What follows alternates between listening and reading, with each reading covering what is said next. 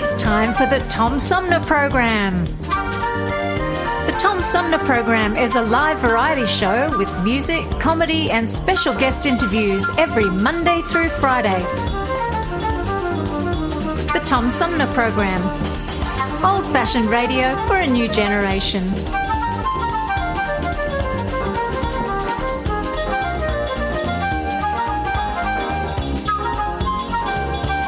Our theme music is Fruit of the Louvre, provided by Flint composer producer Howard Eddy.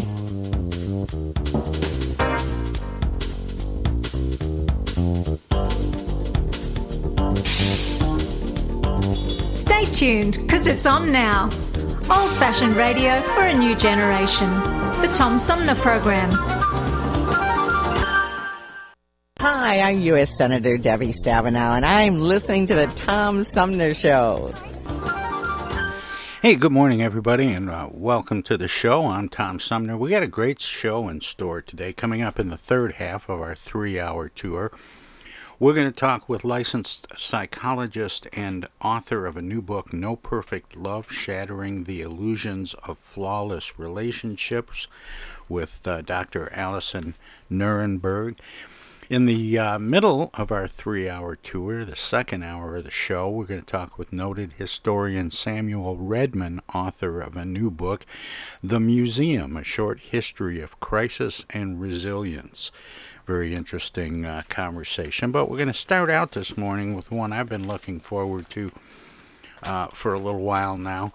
Um, a, a uh, let's see, a new book is out called uh, the Betrayal How Mitch McConnell and the Senate Republicans Abandoned America. And it's written by Ira, um, Ira Shapiro, read that wrong, who had a 45 uh, year Washington career. Uh, focusing on American politics and international trade. He served 12 years in senior staff positions in the U.S. Senate, including working for um, senators like Eagleton, Byrd, and Rockefeller, among several others. He served in the office of the U.S. Trade Representative during the Clinton administration, first as general counsel and then chief negotiator with Japan and Canada with the rank of ambassador. And uh, Ira joins me by phone. Ira, welcome. Uh, good morning, and thanks for uh, joining me. Tom, it's thank you for having me. It's great to be with you. Um, and I have to say, I may stay on line to listen to Allison Nuremberg and Samuel Redman. This is what a great what a great series of shows you're having. well, I'll tell you, that's one of my favorite things about doing this show. Ira is getting to talk to people like them and people like you as well. Um, in fact, I'm, I'm going to tell you a funny story. I, some people maybe. Uh, in the in the Trump camp might consider you uh, a, a swamp dweller because of some of the positions you've held in the past. And I I uh, have become very well acquainted with Mark Everson, and I don't know if you know Mark at all, but he served in a couple of presidential administrations in high ranking officials, including heading the uh, IRS for a while and being pretty far up in INS. But he worked at the Justice Department, a lot of different places. And uh, considers himself a Republican. And we were talking about that whole concept of draining the swamp. And he said that from his perspective, most swamp dwellers were just dedicated public servants that made the trains run on time. well, look, I, I look, I, I, I plead guilty to have moved to the Washington area a long time ago in 1975 to work in the Senate, and I've stayed in the area uh, when I was in government and when I was not in government. Uh, it was I found it was a great deal for my kids because they didn't care what job I had. We were still living in the same place, going to the same schools. But um, I, I do think I just I had a sort of an unusual Senate experience back in the 70s and 80s, in part because I was there when the Senate still really worked, but in part uh, because I was lucky enough to work for a a series of senators, mostly from the Midwest, um, Eagleton of Missouri, Gaylord Nelson of Wisconsin, Jay Rockefeller of West Virginia, and also had a very close relationship with Fritz Mondale when he was senator and then vice president and then ambassador. So I, I think I had a I got a good perspective of more of the nation than I might have otherwise had. Yeah, and and Fritz Mondale, of course, uh, would have been a great place to learn, despite his uh, youth and inexperience. Absolutely. Absolutely. Let's talk about the uh, let's talk about the book, Ira. Um, the the title seems a little challenging. How Mitch McConnell and uh, the Senate Republicans abandoned America, and and the short title is the betrayal. Um, where do you think they lost the grip? And and I feel like it was allowing Donald Trump to take such dramatic control of the Republican Party. But uh, you may have many better yeah. insights than I do. Well, Tom, if I have better insights, it's because you cover a broader range of subjects, and I've been kind of focused on the Senate, about which I this was my third book, and I didn't expect to write it. Um, but I got upset, particularly during 2020, when I really believed that the McConnell and the Senate Republicans abandoned America and betrayed their oath of office. Now, why do I say that? Yeah, um, it goes back. It goes back a little to the sort of concept of the Constitution. Uh, you know, there have been a lot of books about Donald Trump and his disruptive presidency and the threat that he has posed and continues to pose, I'm afraid, to our democracy. But the framers of the Constitution anticipated the possibility of a corrupt or rogue president. They thought, however, we had a strong, they were putting in place a strong enough system to prevent the damage. And the checks and balances system that we all know about, uh, the strong Senate was an important part of it. Those people in the Senate, those privileged people who ha- hold those really important offices and have the great honor of multiple six year terms, they have a lot of functions, but their principal responsibility is to make to check an authoritarian president if he comes along. If somebody's abusing their power, that's what they're there for. And yet, when Trump ascended to power, uh, after the first year or two, when I could argue that there were some reasonable indications of checks, they completely abandoned their responsibility. And they abandoned it worse in our crisis year of 2020. And for that reason, I don't think, and we can get into more details, but I think betrayal uh, and abandonment, that's a harsh indictment, but I think it's completely justified. You know, it's what's interesting about this is there was a sense that um, at some point truth didn't matter, and it it was almost as if their requirement had been lifted in the wake of what became known as fake news and alternative facts and, and this lack of trust that the general public now has in almost anything official, whether it's a government agency, an elected official, law enforcement, uh, uh, scientists, uh, you know, the list goes on and on, and people just kind of don't trust anybody anymore. Uh, did that uh, sort of let McConnell and, and some of his uh, cohorts off the hook in some way? Well, I think you're certainly right, Tom, uh, that the, the the movement away from truth uh, what what Kellyanne Conway, Trump's counselor, called alternative facts. Um, you know, Trump, the first time I heard her say that, I laughed hysterically. Yeah. I, I couldn't help yeah. it. I thought, that is the most brilliant spin I've ever seen. I agree. It was brilliant spin. But Trump's Trump's relentless ser- thousands of lies did take a toll on things.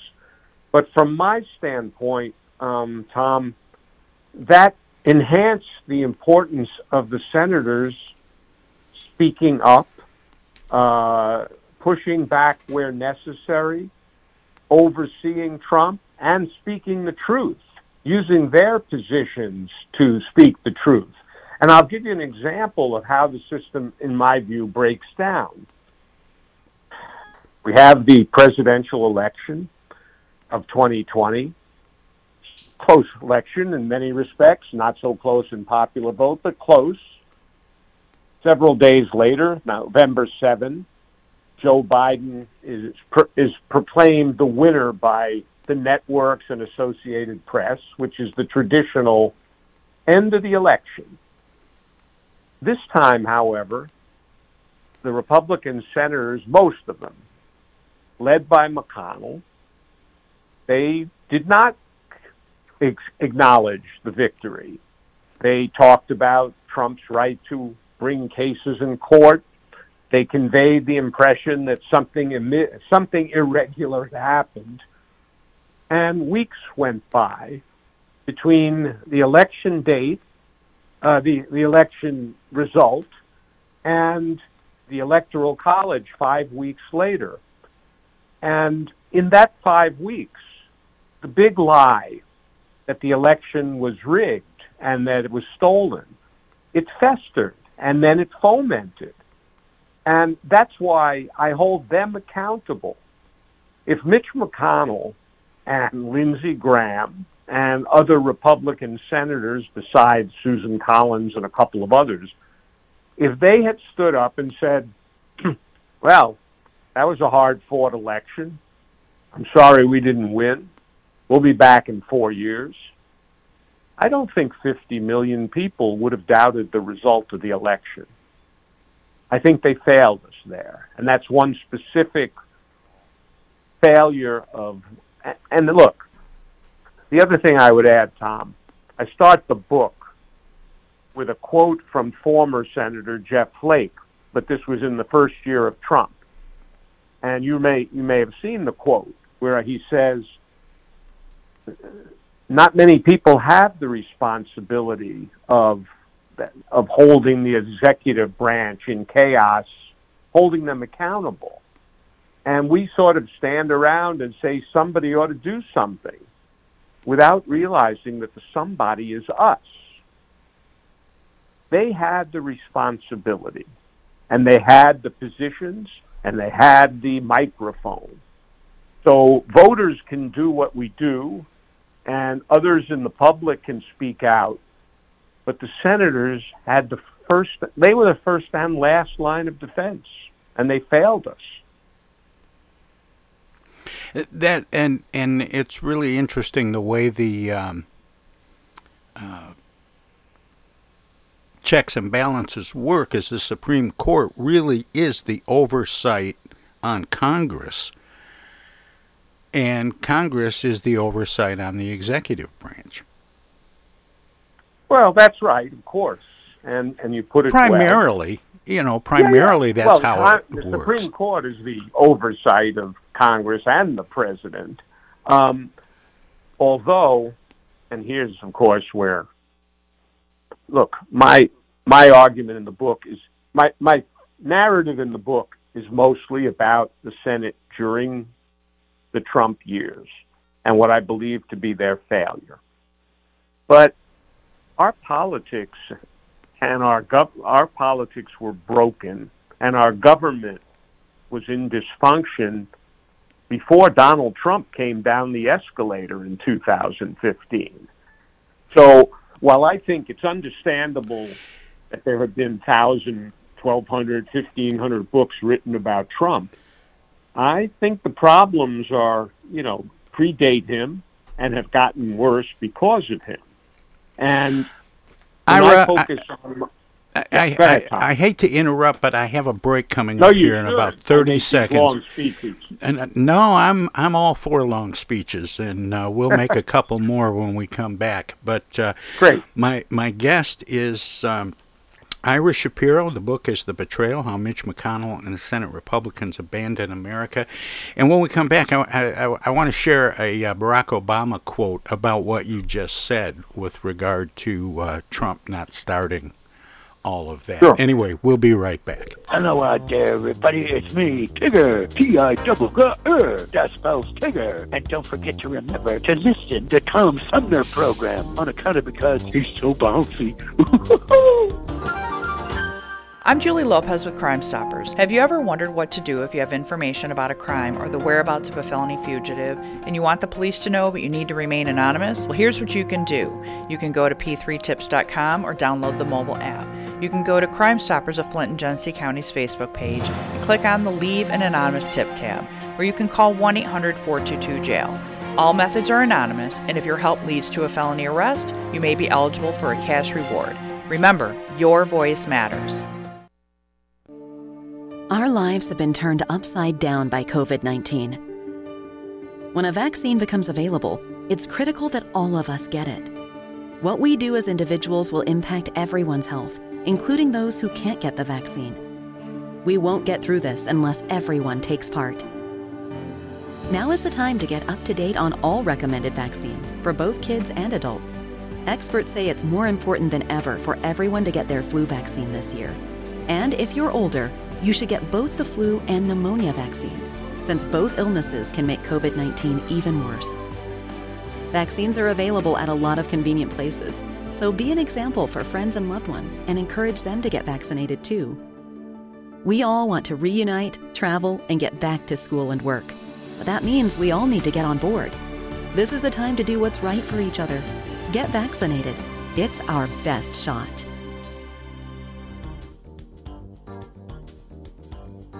Hey, this is Tom from the Tom Sumner Program. Catch me and a gaggle of great guests weekdays on Our Voices Radio, WFOVLP 92.1 FM. You never know who might drop by. Joe By from the Blue Hawaiian. Dan Sterling. Congressman Dan Kildee. Alexander Zonjic. Actor, comedian Joe Napodi. Woodrow Stanley. U.S. Senator Debbie Stabenow. State Senator Jim Ananich. Comedian Brian McCree. The unknown comic. Mark Farner. And Tom, I want you to know Tom's my friend. You, you've always got great questions, and you know the material, and you, and you care about it, and it's uh, it's that's impressive. Nice to be with you, Tom. And I admire you for reading all of that. I haven't read the whole thing. I've got willing to admit that. hey, Tom, this is my favorite interview always. You you it's like having coffee at the kitchen table with you. Tune in Monday through Friday from 9 to 12 right here on 92.1 of a kind and check out our website at tomsumnerprogram.com. Discoveries. They happen when we least expect them in places we thought we knew. And discoveries have a way of teaching us a little more about ourselves along the way. Welcome to Flint and Genesee County, where up north meets down south. Home to Michigan's largest county park system and a vibrant culture. A place filled with discoveries we've yet to make. Throughout acres of beautiful lakes, wetlands, and woods, and in the diverse city beyond. Where the uplifting melodies of gospel choirs fill the air, where the work of renowned artists color the galleries and museums, where the fresh fruits and vegetables at the downtown farmers market awaken our senses and where the cultural center and planetarium broaden our view of the world.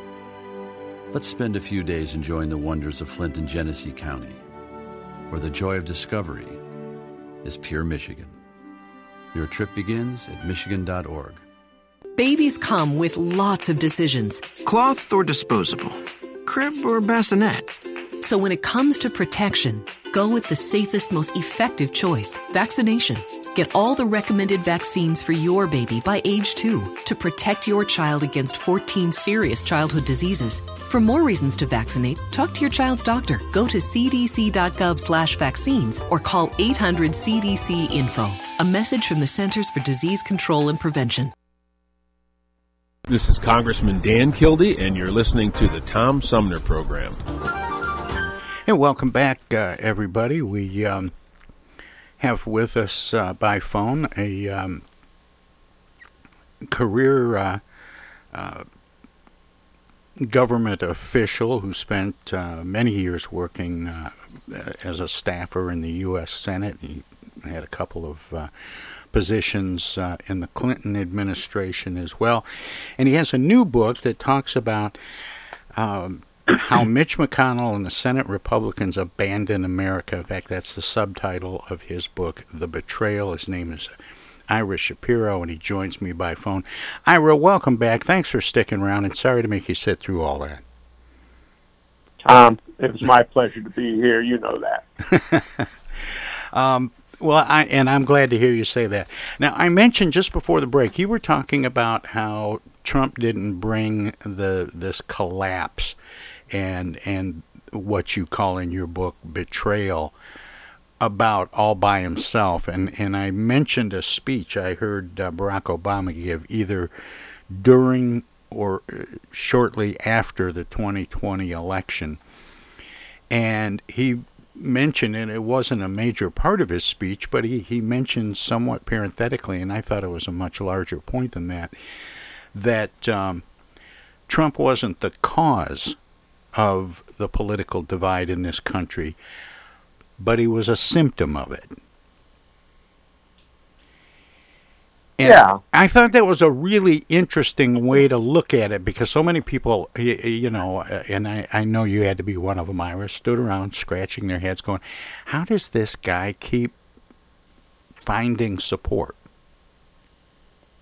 Well, I, I look, like you, Tom, and many others, I've thought about that quite a bit. But I certainly agree with President Obama, former President Obama's view uh, that Trump was not the cause of the political breakdown, although I think he was more, by the end, he was more than a symptom. Oh, he was he, happy to he, pour gas on the fire. Yeah, yeah, exactly. Gasoline on the fire, or a lot of dry wood out there and just throwing matches and then putting the gasoline on the fire. Look, if we go back, remember Barack Obama's famous 2004 speech uh, that made him a national figure at the Democratic Convention of 2004. This unknown state senator at the time who said, "We're not. There's not a red America or a blue blue America. We're all America or whatever." I can't remember the exact language. He always believed or articulated the fact that we were one nation, etc. And when he became president and tried to act on it, from day one, he encountered the stonewalling and obstruction of Mitch McConnell. Oh, I remember Mitch and, McConnell saying in so many words, we need to make it job one to make this president not successful. Right. And when I say from day one, uh, McConnell brought together the Senate Republican caucus even before uh, Obama took the oath of office. And in his own memoir, he's very proud of this. In his own memoir, by the way, who writes a memoir while they're still in office, dumping on everybody else? But in his own memoir, no, no, McConnell says it was a rainy, cold, dreary day, and we were all depressed and angry, the Senate Republicans, as they meet for their annual caucus. They weren't, here's the key. The nation was in the Great Recession and on the verge of perhaps going into a second Great Depression because of the financial collapse uh, of Wall Street that had spread to Main Street. That's not what upset McConnell and the Senate Republicans. What upset the Senate McConnell was uh, Obama was coming to office with high approval ratings. We got to take him down. So I think I can't, having worked with some of the real Senate leaders, spoiler alert, in case it's not obvious, I'm old. Having worked with a lot of the Senate leaders who really worked for the country, I can't conceive of another Senate leader who would have behaved that way when our country was in economic peril. But that was that was McConnell, and that's he has been the person, in my view, who has had the most dominant effect on our politics for the last 15 years, even perhaps excluding Trump. Ira, do you think that uh, Nancy Pelosi is uh, perhaps damaging or reckless in similar ways from the complete other side of the aisle or spectrum? Well, Tom, it's so secret will be no secret to your listeners and you that I'm a Democrat. I, and I'm Um, and I'm not asking uh, you to No, no, disparage no, the I'm- Democratic Party in any way, Ira. But I just wonder I- if leadership hasn't gone awry on on all sides. No, I, I think that's actually not what's happened. I don't think that's what happens. Um, and it's it's it is sometimes said, you know, both sides have done this or that. Leadership has failed on both sides or this or that. I think there's a very strong case that this has been asymmetrical for a long time. Uh, and by the way, I've worked with a lot of former Republicans, Republicans and former Republicans, who think that we have one sort of difficult political party, the Democrats, and we have one political party that's become an apocalyptic cult, their party, their former party. And I'm quoting uh, a 25 year Republican veteran, Mike Lofgren, who wrote a book 10 years ago in which he described his party as an apocalyptic cult. So, no, there is no parallelism between Nancy Pelosi and Mitch McConnell, except that they're both long standing, long serving, and they do represent their parties very strongly. Well, let me let me ask a little bit about some of what went on during the the Trump administration because there were a handful of uh, Republicans that that spoke out against Trump. Um, Mitt Yes. Romney, of course, uh, starting even back during the election, and he he made some very strong remarks against Trump, and and and then um, Liz Cheney of of all people, um, and and the way and you mentioned earlier Susan Collins, and there and there were a couple of others, Jeff Flake, um, and Flake was a Republican, wasn't he? Yes, he was. Okay, I I, I And I would he. add, I would add Bob Corker of Tennessee as well. Yeah, there were there were a handful of, of Republicans who spoke out and said, you know, this this is not the Republican Party, you know, that I signed up for. This has become something else.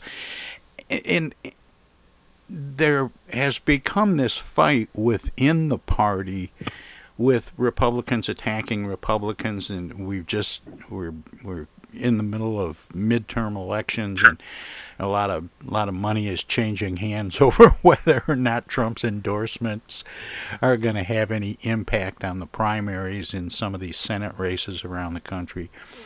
Um, but is there, eh, you know, from from your perspective and and from the knowledge that you have, is it at all possible that the Republican Party could split into two parties?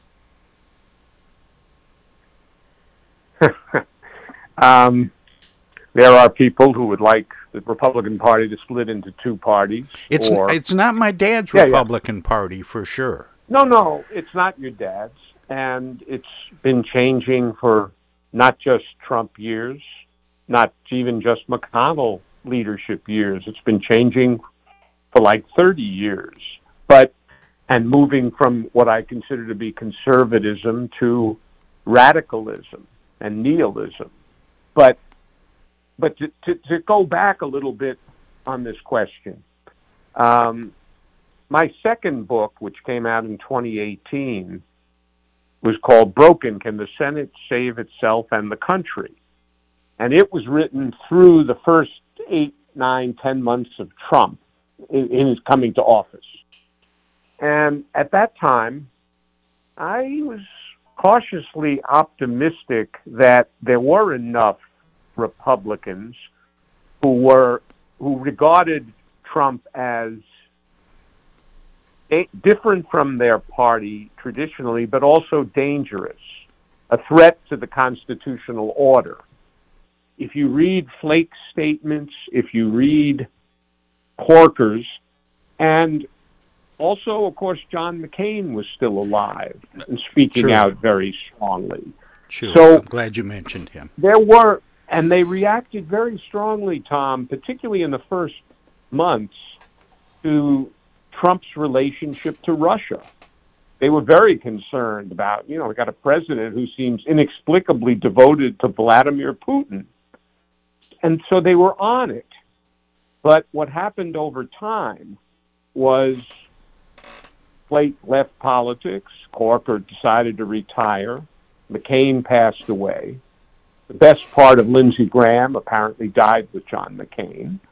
And a num- they they started retreating. And McConnell, who was the most powerful of them, uh, basically found ways to get along with Trump in order to further his overriding objectives, and that his McConnell's overriding objectives, and that was stacking the Supreme Court and tax cuts for the rich. And you know, the thing that I always challenge Republicans about isn't the tax cuts; it's the unwillingness to um, to cut spending to balance the books. Yeah, but look, I, I, I would challenge them as a, as a Democrat who's worked with a lot of Republicans. I would challenge them on a whole range of things, including massive deregulation in areas of environment, health, and safety. Um, you know, conditions, as, as you know, in your area. Uh, Flint, Michigan is one example of a place that has been neglected for a long time by the federal government with, with tragic results. And the state, Um, too. Yeah, yeah, yeah. I mean, I think, look, I, my basic view is that a country like ours, particularly 330 million people, complex, contentious, diverse, a lot of needs, a lot of problems. You need a federal government that functions. It shouldn't intrude on everything, but it can't be gutted either. So I I think my indictment of, of the Republicans is pretty overall pretty strong and shared by any, a lot of people. But I particularly as I said in the book, and he's on the cover for that reason. I particularly blame McConnell. Uh, he used his talents, Well, considerable talents, and- in a way that don't help the country. And and he, you know, he hasn't been as secretive as as um, he started out to be. Uh, You know, Absolutely. during during the uh, the impeachments of Donald Trump, for example, at one point Mitch McConnell said some very disparaging things about Donald Trump and his potential impact on the January 6th um, attack on the Capitol building. You? Oh, I agree. Look, you And then he turned around and didn't vote to impeach him. To convict. To Right. convict, yeah, thank you. Yeah, yeah. No, I, I agree with you, though, Tom. You can't find better speeches condemning Trump's role in the insurrection than Mitch McConnell gave. Those were great speeches. Anyone would have been proud to give them. And then he turns around and votes for specious reasons not to convict. And the answer, I think, is quite simple. He was outraged at Trump, but he felt that Trump was still too strong in the party and he couldn't take him down. McConnell would love it if Trump was gone from the scene completely, uh, but he wasn't. He wasn't going to do anything more than those statements, and then, you know, move on to other things. And the other things, by the way, which are very relevant now, McConnell believes that the out of party power, the out of power party, the Republicans, have a real opportunity because the president of the United States gets held accountable and get loses ground usually in off year elections when the country's not doing well. So that's his strategy. Get back to power by stopping Biden. Well, Ira, let me ask you this: your your last book, I think, was um, broken. Can the Senate save itself and the country? Well, the um, answer is clear so far. No. Well, now, yeah, I was just going to say. Now, this book is saying, um, you know, how the betrayal, how Mitch McConnell and the Senate Republicans abandoned America. It's, you know, it's back to stating the the problem again, and and not so much with the solutions, which which really raises the question: Can the toothpaste be put back in the tube? Well, somebody said to me, one of my friends who read the book said to me, Well, it's really a good book. It's really well written, really depressing. Um, and I think, Tom, as we talked about alternative facts, I thought it was important to write the book to get the record, the historic record right.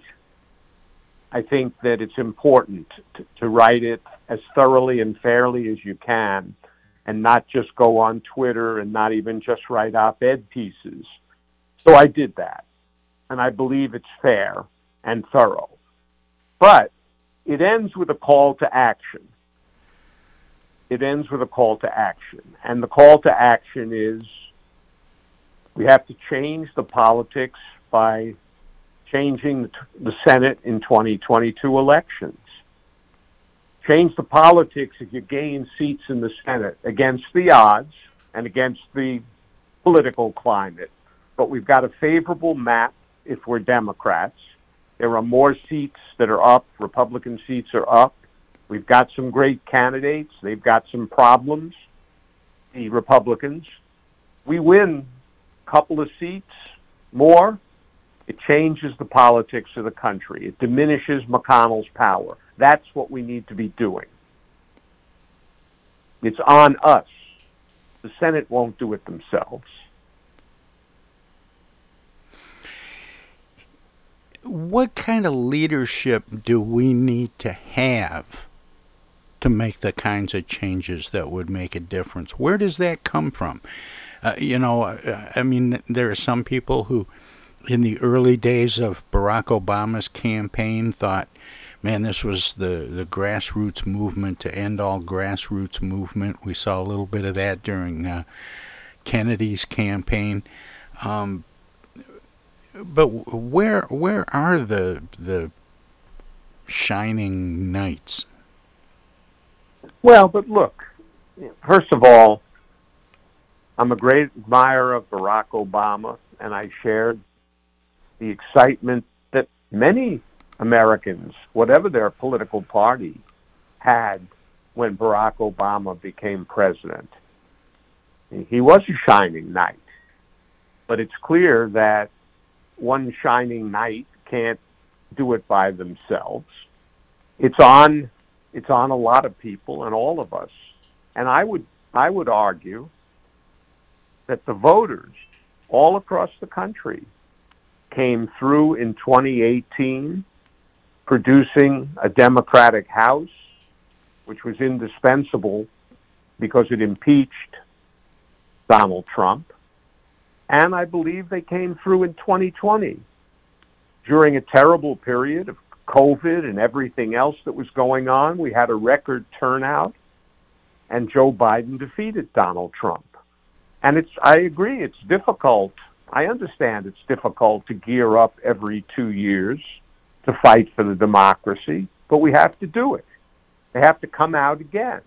And my point about McConnell and changing the Senate is that's a unifying theme.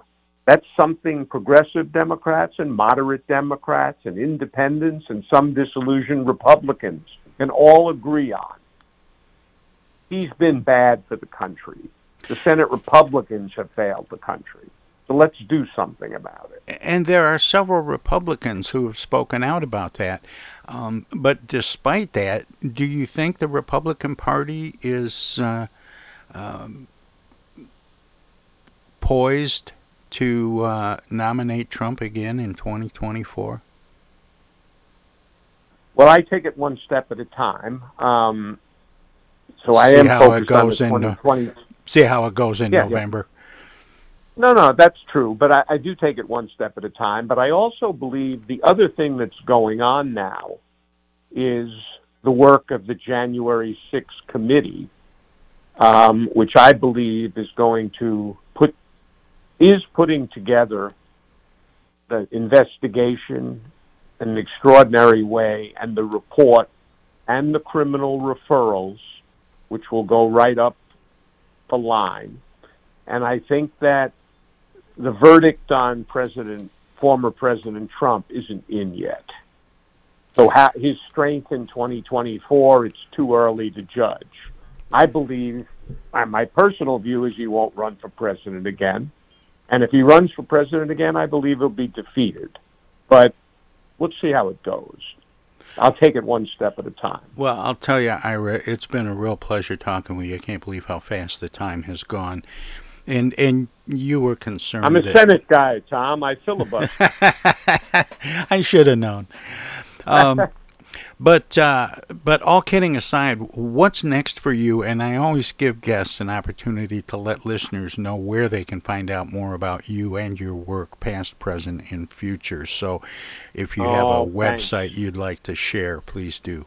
I I would like to share the website. In thank you, Tom, because it's new. Also, I www.irashapiroauthor one word dot com, and it tells you about the book and it tells you about what else I've done. Um, I have no plans thus beyond the next five and a half months. I'm going to do everything I can to use the book as a platform to try to be helpful in and speak out in some of the Senate races that matter. Uh, after that, you know, maybe I'll write a fourth book, but it won't be about the Senate. I've, I've covered that subject. Well, okay.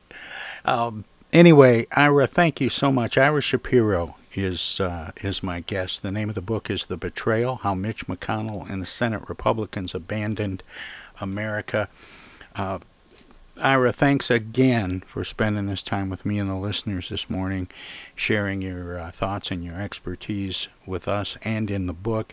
And keep up the good work. Uh, you too, Tom. You you got a great uh, got a great show and a tremendous influence in your area, and I'm very I feel privileged to be with you. Well, you take care. Bye. Again, Ira Shapiro, the name of the book is uh, The Betrayal How Mitch McConnell and Senate Republicans Abandoned America. And we're going to take a uh, short break, let our broadcast partners squeeze a few words in or do whatever they do when we go to break. If you're streaming us, we have some messages as well. Hi, this is Joe By from the Blue Hawaiians, and you're listening to the Tom Sumner Program. Right now, the COVID 19 vaccines are available to millions of Americans, and soon they will be available to everyone. This vaccine means hope. It will protect you and those you love from this dangerous and deadly disease. I want to go back to work and I want to be able to move around. To visit with Michelle's mom, to hug her and see her on her birthday. You know, what I'm really looking forward to is going to opening day in Texas Ranger Stadium with a full stadium. We've lost enough people and we've suffered enough damage. In order to get rid of this pandemic, it's important for our fellow citizens to get vaccinated. I'm getting vaccinated because we want this pandemic to end as soon as possible. So we urge you to get vaccinated when it's available to you. So roll up your sleeve and do your part. This is our shot. Now it's up to you.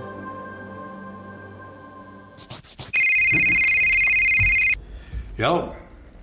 Speaking. Oh, dear. Honey, our car warranty is expiring again. So soon? It just expired last week. You don't even own a car! Not now, Dana. Your father's on the phone. Hey!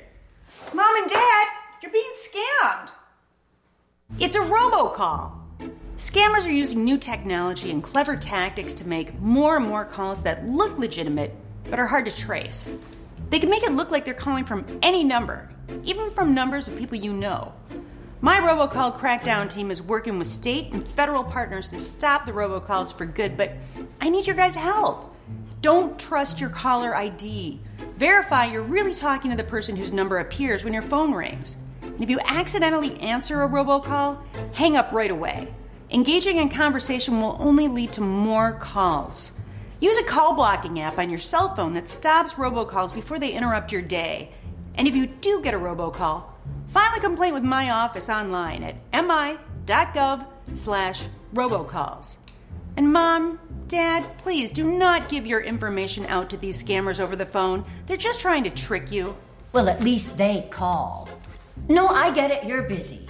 But you know, Janine's daughter is a doctor. She calls every week. A doctor. I'm Michigan Attorney General Dana Nessel.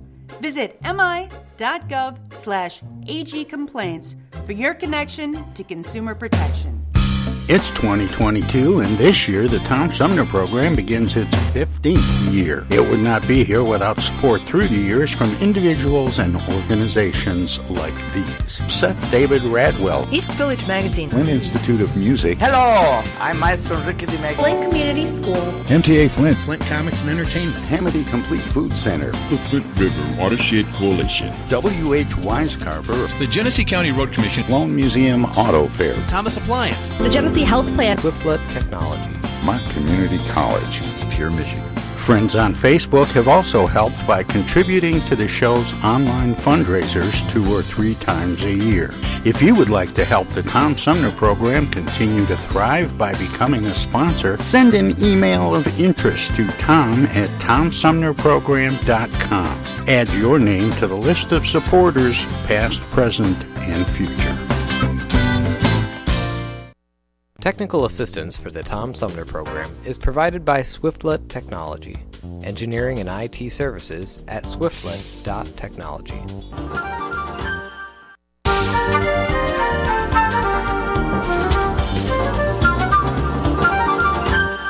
Hey, this is First Ward City Councilman Eric Mays, and you're listening to the Tom Sumner Program.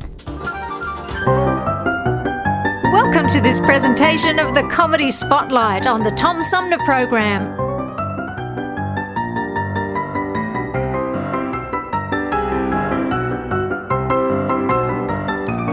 Here is some more of the rich humor of Brooks Hays of Arkansas, special assistant to the president. My grandson, a 15 year old red headed, wisecracking high school lad, um, loves to cut me down to size.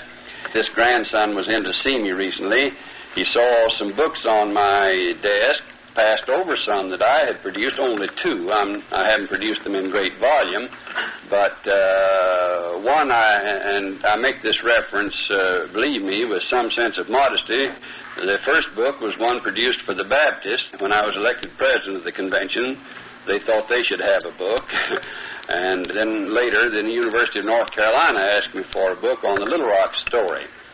My uh, father was asked when this book came out, uh, Mr. Hays, have you read Brooks's last book? He said, I hope so. and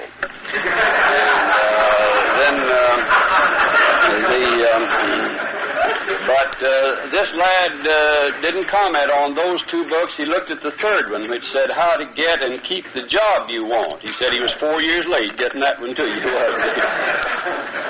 But uh, I've been quite happy in this assignment. Uh, even uh, the uh, proximity to Arthur Schlesinger is enjoyable. The president put me there, I think, so if any hard questions came up, uh, Mr. Schlesinger had me, and was I, I told someone in a dinner meeting, uh, someone I was with in Washington at a banquet recently, uh, just that, and he said, "Well, the trouble with uh, you and Arthur Schlesinger is that you're both answering questions nobody's asked." Uh, which, uh, which I submit was a thoroughly partisan comment. And, uh, well, we're at the east end of the White House, and we're easy to reach, and I hope if you're there, you'll come to see us. Uh, someone said, Mr. Hays, are you close to Mr. Kennedy? And I said, philosophically, and politically and intellectually, yes, very close. I said, physically, uh, I'm over here on the east end. It's like the little lady said when I asked her in Polk County if she had seen Halley's Comet. She said, just from a distance.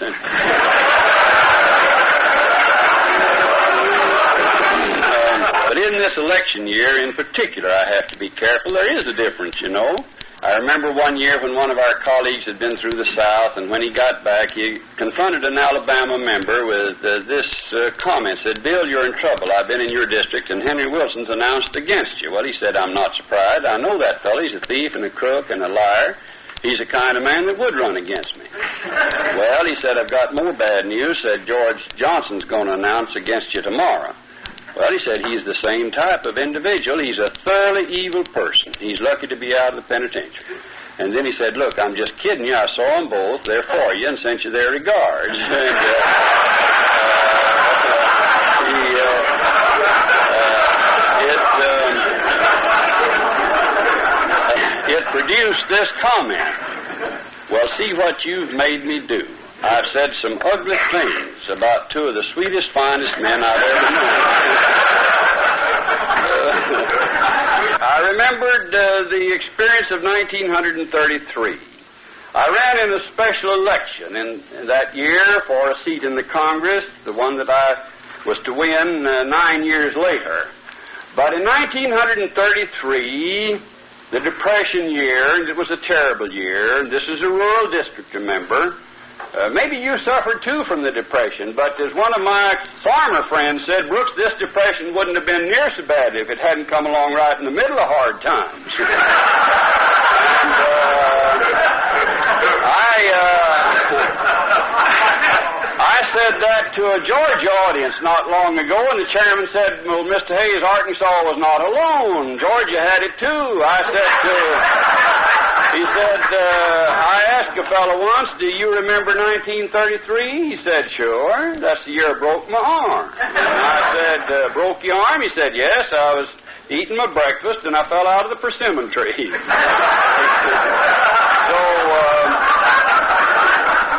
uh, some of my first lessons, I should say, if you will permit me to enter this delicate area, were in this little church down in Arkansas a little congregation. And then uh, my first lessons, really, in democracy were in that Baptist church. You non Baptists, forgive me. This is not propaganda. Uh, it just happened to be a Baptist church, and I am a Baptist. I'm almost as bad as Brother Puckett, who opposed the consolidation of our church with the Christian church. He said, I'm a Baptist, and nobody's going to make a Christian out of me.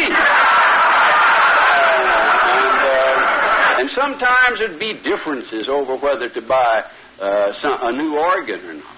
And sometimes those are interesting discussions. I remember when they wanted to buy a new chand- uh, buy a chandelier, not a new one, but because the ladies wanted a chandelier. And the, one of the deacons said, "Well, now we can't do it." Said if we went to order it, we wouldn't know how to spell it. and said, uh, and, and, and, he said, anyway, uh, if we got one, nobody knew how to play it. and he said, anyway, I'm telling you, I think all the deacons agree that if we're going to spend any money on anything new, we need a new light fixture.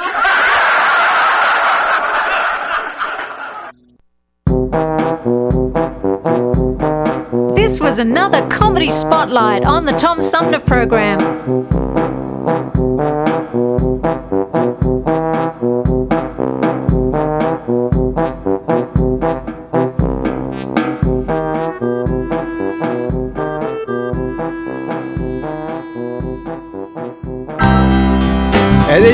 I've seen a lot of life on this old earth.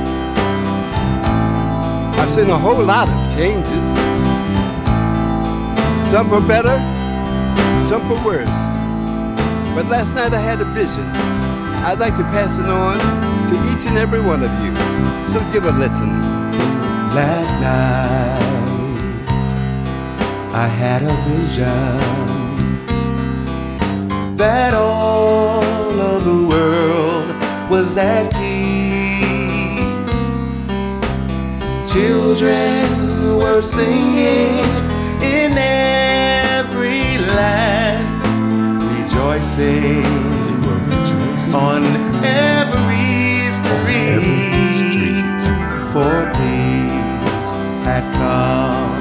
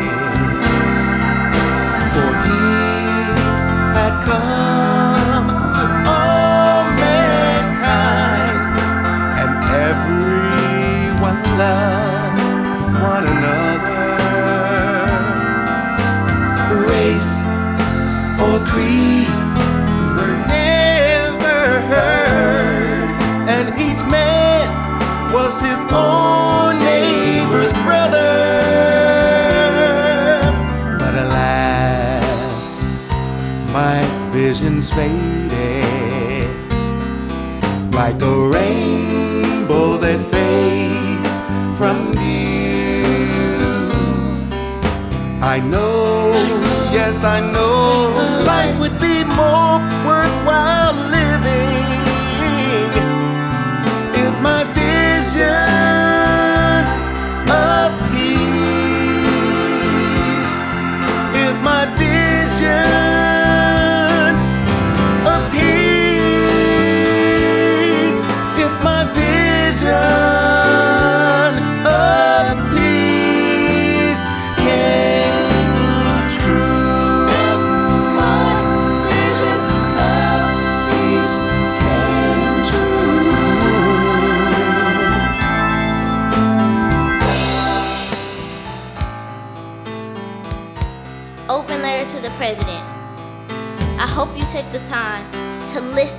to this letter and bear these facts in mind. If there weren't more opportunities, mental illness would take a dive. There would be less homeless people and far less suicide. With more opportunities, everyone would have a goal. It would increase the family values and reduce the welfare rolls. With more people working, these are natural facts. It will help balance the budget and reduce the income tax. Why are our families fighting on foreign soil? Are they helping anyone? Or is it because we want their oil? Why are gas prices almost to the sky? Does it justify why our brothers and sisters have to die? We've been trying to solve the world's problems, but we have problems of our own. I just think it's time for us to learn that charity begins at home. Signed, we the future of the United States.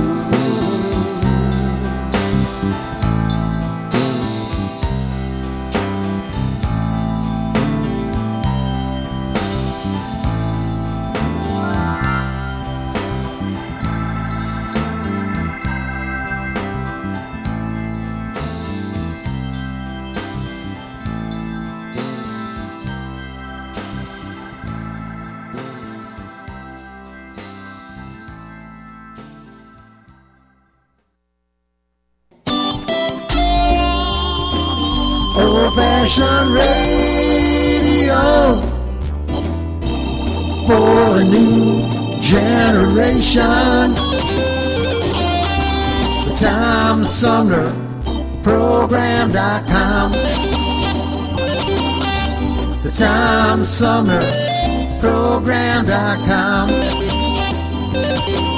The Tom Sumner Program.com.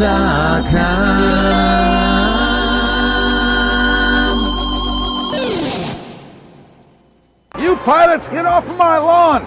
We're trying to do a radio show down here. It's a Tom Sumner program, don't you know?